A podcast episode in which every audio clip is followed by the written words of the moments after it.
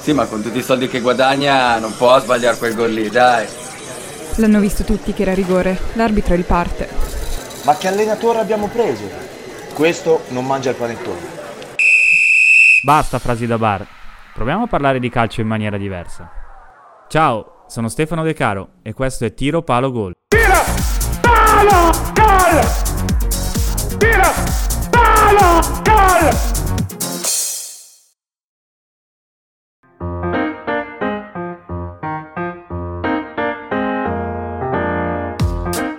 Ciao a tutti, bentornati, eccoci qua ancora, io sono sempre Stefano, prima puntata della seconda stagione di Tiro Palo Gol. Estate pazza per il nostro calciomercato e direi estate tragica per la nostra Serie A, ci hanno portato via i pezzi più pregiati, spesso a cifre ridicole. L'ultimo a fare le valigie ed andarsene è stato Cristiano Ronaldo. Operazione clamorosa, velocissima. Mercoledì Cristiano era ancora un giocatore della Juve che postava sui social foto sorridenti in allenamento. Due giorni dopo invece l'abbiamo visto salire le scalette del suo aereo privato e lasciare Torino. Vi siete fatti certamente tutti un'idea in merito alla questione, io proverò a dirvi la mia, cercando di analizzare un po' più a fondo i tre anni di Cristiano alla Juventus rispetto a quanto letto su qualche media e su qualche quotidiano. Buon ascolto!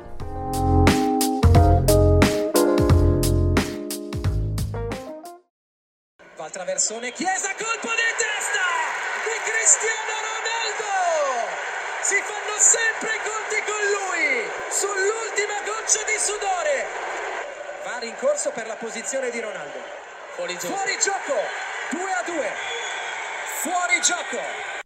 Ci siamo lasciati così, eh, ultime parole e ultime immagini dell'esperienza di Ronaldo nel nostro campionato, un gol inutile perché è annullato per un fuorigioco millimetrico, ma un gol bellissimo, in, in, pieno stile cristiano, con un tempo di stacco, una potenza data alla palla incredibili, ecco che, che aumentano ancora di più il rimpianto di non poterlo più vedere eh, nella nostra Serie A.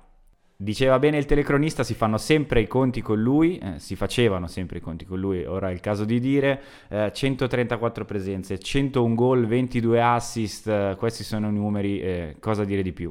Poi parleremo magari un po' più a fondo dei numeri e dei trofei vinti da Cristiano con la maglia della Juve, ma adesso voglio partire proprio da qui, dalla fine, perché sono rimasto abbastanza stupito da, dalle varie reazioni che ci sono state alla notizia del suo addio. In tanti, in tantissimi sono scesi dal carro immediatamente e incredibilmente in tanti anche tra i tifosi della Juve perché sono in tanti che hanno, che hanno accolto con felicità, con, con sollievo quasi, eh, la sua partenza. E come ho avuto modo di constatare in questi giorni, anche la maggior parte del, della critica, diciamo, de, dei cosiddetti esperti calcistici ehm, italiani, quindi giornalisti e commentatori, sono più o meno tutti concordi nel valutare questi tre anni di Cristiano alla Juve con aspetti più negativi che positivi.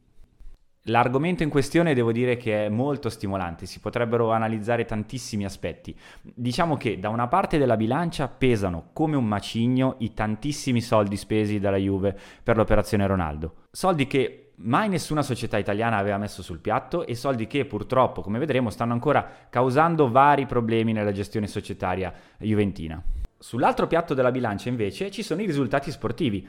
Eh, sia chiaro, non i risultati personali, ma i risultati della squadra, della squadra Juventus, non di Cristiano Ronaldo.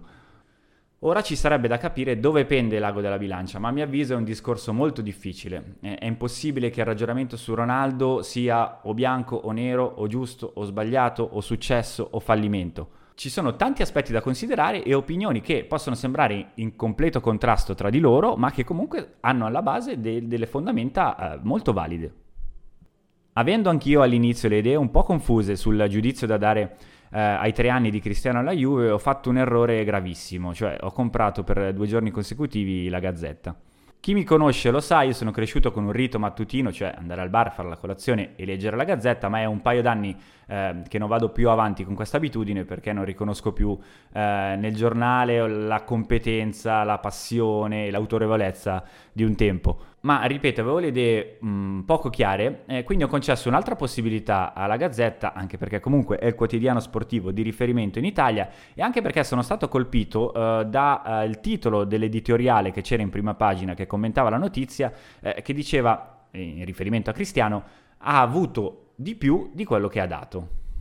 L'articolo continuava a pagina 43, giuro, ce l'ho davanti, cioè eh, la Gazzetta commenta l'operazione sportiva più importante degli ultimi anni eh, a pagina 43, vabbè, dicendo testuale, in Champions, a parte giornate memorabili come la rimonta contro l'Atletico, sono stati soltanto clamorosi flop. Se ragionassimo in base agli albidoro, il bilancio in Europa della mostruosa operazione è deficitario ripeto, si può essere d'accordo o meno su quanto c'è scritto, ma io mi aspettavo un'analisi un po' più qualitativa, un po' più approfondita. Le cose da dire sono talmente tante che mi aspettavo qualcosa di più. Quindi, come ho detto prima, eh, continuo col mio errore, ricompro la Gazzetta il giorno dopo. Questa volta c'è un articolo dedicato alla questione di una firma storica della Gazzetta che è Luigi Garlando, ehm, che dice queste cose.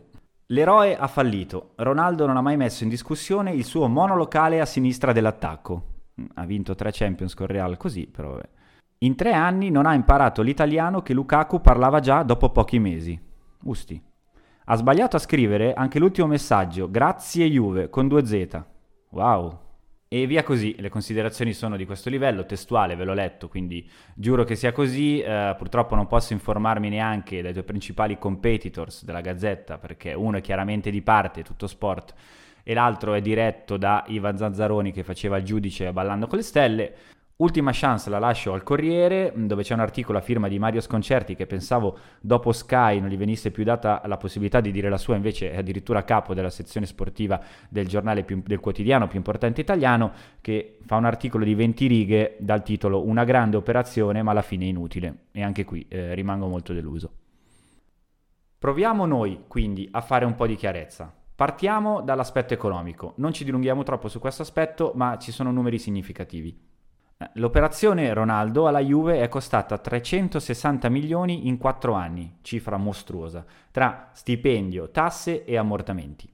È un'operazione senza precedenti che porta in Italia un giocatore all'apice ehm, della carriera perché viene da tre Champions vinte con Real Madrid da protagonista che ha 33 anni ma che fisicamente ne dimostra 2-3 in meno il costo del cartellino del giocatore è alto, 115 milioni di euro, anche se poi dovremmo metterlo magari in relazione ai 120 spesi dal Barcellona per Griezmann, Dembélé, Coutinho, per l'operazione eh, Grealish, per Mbappé, mm, ma questo è un altro discorso.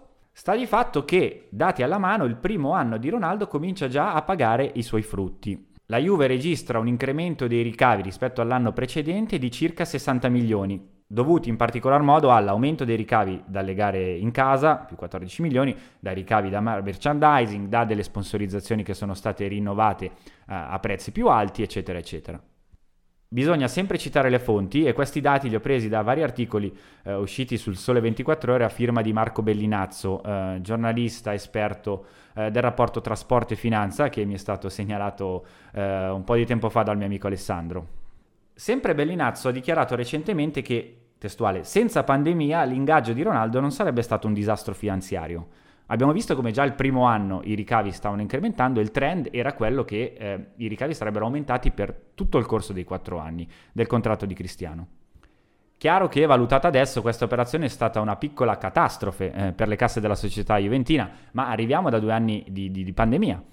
Mettiamoci nei panni della dirigenza bianconera di tre anni fa. Dopo sette scudetti consecutivi eh, c'è la possibilità di prendere questo giocatore incredibile, ancora al top della forma, per posizionare la Juve e il brand bianconero ai livelli delle altre squadre europee, Barcellona, Real, Bayern Monaco, eccetera, eccetera. E ripeto, il primo anno, eh, nonostante l'uscita dalla Champions clamorosa contro l'Ajax, sembra che questo processo stia cominciando ad andare in porto.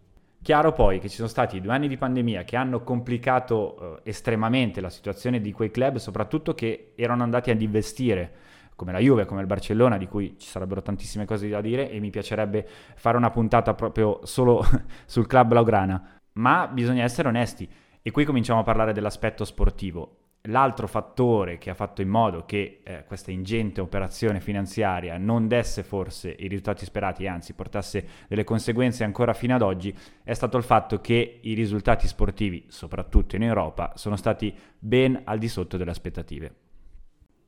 Ecco, in merito al discorso appunto tecnico, sportivo, valutiamo Cristiano, anche se non si dovrebbe come singolo in questi tre anni. Primo anno segna in Serie A 21 gol. Uh, tanti decisivi, ma non così tanto. La Juve vince il campionato con una decina di giornate di anticipo.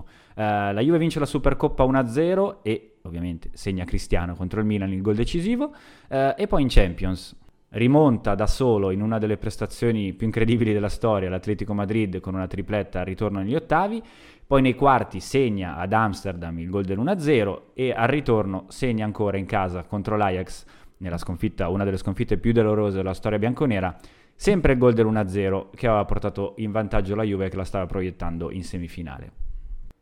Criticare Ronaldo per i numeri di questa stagione è da pazzi, eppure c'è qualcuno che l'ha fatto.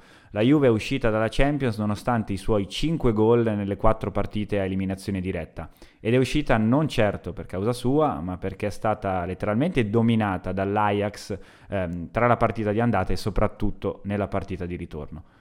Questa sconfitta avrà conseguenze pesanti perché la Juve dopo 5 anni decide per fare un ulteriore salto in avanti, soprattutto in Europa, di eh, terminare il rapporto con eh, Massimiliano Allegri e di ingaggiare, di scegliere per il nuovo corso eh, Maurizio Sarri che arrivava eh, dalla vittoria dell'Europa League con il suo Chelsea. Questa decisione non porta i frutti sperati e se ne accorge la Juve che solo dopo un anno clamorosamente ehm, torna sui suoi passi e interrompe il rapporto con Maurizio Sarri ammettendo implicitamente di aver commesso un errore. La Juve infatti anche quell'anno uscirà dalla Champions agli ottavi di finale contro un avversario abbordabile, il Lione, offrendo soprattutto all'andata eh, delle prestazioni eh, ben al di sotto delle aspettative. Ma torniamo a questo punto ad analizzare i numeri di Ronaldo e in questo caso prendendo in esame questa stagione, la seconda, quella con Sarri. Fino a metà stagione il suo solito apporto di gol non manca, c'è qualche problemino con l'allenatore toscano, vi ricordate la sostituzione eh, con il Milan, ma è dopo la sosta forzata per il lockdown alla riapertura del campionato a giugno che il portoghese, insieme a Dybala, prende per mano come solo i campioni sanno fare la sua squadra e la porta al titolo. In pochi forse se lo ricordano, ma l'8 marzo, dopo la vittoria contro l'Inter e prima della sosta causa Covid, eh, la Juve era sì in testa alla classifica, ma ad un punto c'era la Lazio, che era lanciatissima, non aveva le coppe, giocava benissimo e a mio avviso era la favorita per vincere lo scudetto. Come dicevo, poi, quando riparte il campionato a giugno, Ronaldo segna per le sette partite eh, successive consecutivamente. Segna una doppietta fondamentale contro l'Atalanta, segna due gol proprio contro la Lazio eh, e segna anche il gol scudetto in casa contro la Sandoria. A una settimana poi dalla fine del campionato, il 7 agosto, Ronaldo offre un'altra prestazione da campione nel ritorno degli ottavi di finale di Champions contro il Lione. La Juve si presenta a quell'appuntamento stremata, devastata da un mese e mezzo di partite ogni tre giorni, eh, con un Dybala a mezzo servizio, con Higuain che cammina, con Pjanic fisicamente molto indietro e sarà come al solito Ronaldo che si presenta con le condizioni fisiche migliori di tutti, che si prende la squadra sulle spalle segnando una doppietta che tiene accesa la speranza qualificazione fino al novantesimo. Secondo anno, secondo scudetto, seconda prestazione clamorosa nei momenti decisivi della Champions, ma la Juve non riesce ancora a raggiungere eh, l'agognato traguardo e la Juve cambia ancora. Mm, via Sarri e dentro Pirlo. Della passata stagione juventina abbiamo già parlato stagione strana in cui si è giocato letteralmente ogni tre giorni. Ed è forse la stagione dove Ronaldo ha sofferto di più. Eh, ed è un po' un paradosso perché è stato alla fine il capocannoniere della Serie A. Ma abbiamo visto eh, come nei momenti decisivi della stagione, sia per il campionato ma soprattutto nelle due sfide contro il Porto, eh, abbia deluso le aspettative, un po' scarico sia a livello mentale che a livello fisico. Poi ovviamente le aspettative sono sempre altissime eh, su di lui, i numeri non sono così male, anzi 29 gol in Serie A, 4 in Champions, 2 in Coppa Italia decisivi in semifinale eh, contro l'Inter e 1 in Supercoppa, eh, anche qui decisivo per la vittoria. Insomma, arrivando in fondo, tirando le somme di tutti questi numeri, di tutti questi trofei, non me la sento proprio di dare la colpa esclusiva a Cristiano per i mancati trofei europei della Juventus, anzi credo proprio che il suo l'abbia fatto e anzi abbia fatto ancora di più, abbia elevato il livello della squadra. E allora perché la Juventus nei tre anni di Cristiano non è mai riuscita a passare oltre i quarti di finale in Champions?